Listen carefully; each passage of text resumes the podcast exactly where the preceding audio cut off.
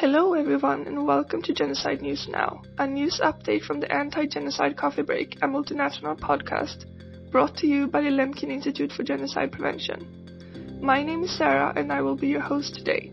You can find us at www.lemkininstitute.com as well as on Patreon, Spotify and iTunes. All the news and action items mentioned in the podcast are available on our website. Now let's dive into the news and catch up on the latest. The first piece of news today concerns the Republic of Artsakh, more specifically the Azerbaijani offensive into the Armenian enclave, which has led to almost 100% of the ethnic Armenians in Nagorno-Karabakh fleeing into Armenia. The history of the relationship between Armenia and Azerbaijan is so complex that we hope to dedicate an entire episode to the topic in the future. For now, our aim is to provide an overview of recent incidents as well as their implications for the future of the region. As a brief reminder to listeners, Nagorno-Karabakh is an historically Armenian region that has been under the control of Armenians for thousands of years. For the past three decades, it was run as a de facto state with an elected government, democratic institutions, and a small self-defense army. This was the case until Azerbaijan invaded in September 2020, starting the 44-day war between the two countries.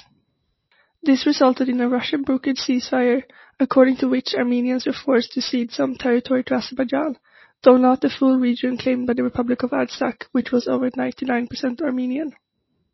Azerbaijan has consistently opposed Artsakh's self-determination and independence. Its current president Ilham Aliyev has made the total defeat of Artsakh a key component of his expansionist foreign policy. In December of 2022, Azerbaijan blockaded Artsakh, which cut the approximately 120,000 ethnic Armenians living in the area off from the only existing access point to the Republic of Armenia and hence the outside world. This resulted in a humanitarian crisis that lasted nine months and began to result in the starvation of civilians by August 2023. As the world pressured Armenia to meet in peace negotiations with Azerbaijan's president Ilham Aliyev, Aliyev continued to threaten the republics of Artsakh and Armenia with invasion, a fact that was ignored by Western powers attempting to achieve a peace deal. An emergency meeting of the UN Security Council convened in August, but failed to produce any solutions. On September 19th, Azerbaijan's defense ministry launched a large-scale military offensive, which resulted in the deaths of at least 200 Artsakh soldiers and civilians, and concluded with the democratically elected government of Artsakh laying down its arms and accepting a Russia-brokered ceasefire in order to prevent massacre. Part of the ceasefire stipulates that the Republic of Artsakh must disband its government institutions, and that the republic itself will cease to exist as of January 1, 2024. The signing of the ceasefire brought people to the streets in the capital city of Yerevan. They denounced their president Nikol Pashinyan for his failure to intervene on behalf of the Artsakhis. Despite language by Mr. Aliyev on Azerbaijan on September 20th, indicating that rights will be guaranteed for Armenians who wish to remain in the region. Most Armenians, Artsakhis and international NGOs are entirely unconvinced by such guarantees given the increasingly genocidal rhetoric used by the president toward ethnic Armenians leading up to the offensive. As of October 2nd, Armenian authorities said that more than 100,500 people had fled to Armenia from Artsakh. In order to provide a measure of support for those displaced, various countries and international aid organizations have pledged a total of 35 million euros to Armenia via ICRC as of October 14, 2023. After months of increasingly hostile language and actions towards ethnic Armenians residing in Nagorno-Karabakh, and countless warnings and reports put out by the Lemkin Institute and other human rights organizations pointing to the threat of genocide against Armenians in the region, this flight of Armenians from Artsakh represents a failure by international actors to prevent genocide by successfully advocating for the self-determination for the Republic of Artsakh. In fact, the Lemkin Institute is concerned that the international community, especially Russia and the Western powers, gave a green light to Aliyev to commit soft genocide in Artsakh in exchange for securing their growing security and economic interests in the South Caucasus and Central Asia. Next, we turn to Israel where a military offensive by the militant group Hamas allegedly took the Israeli government by surprise on the morning of Saturday, October 7th, killing more than 1,400 Israelis in the deadliest assault Israel has seen in 50 years. Horrific videos from Israeli civilians and Hamas militants circulated on social media, bringing the terror and trauma of this assault to all corners of the globe. For Jews in Israel and the diaspora, The assault was reminiscent of the violence of pogroms in Europe as well as the trauma of the Holocaust. Hamas has taken approximately 220 civilian soldiers and foreign nationals hostage. Abu Obaida, a spokesman for Hamas, threatened that Hamas would broadcast the execution of one hostage for every instance in which Israel targets civilians in Gaza, though that threat does not seem to have been acted upon. Instead, Hamas has released four of the hostages. The militant group, designated a terrorist group by the US and other Western countries, has governed the Gaza Strip since 2007, leaving the over 2 million Palestinians residing there vulnerable to frequent reprisal attacks by the Israeli government. As the Hamas offensive unfolded, Israeli Prime Minister Benjamin Netanyahu quickly declared Israel to be at war. A spokesperson for the Israeli Defense Forces announced the mobilization of over 300,000 reservist troops, the most in the country's history.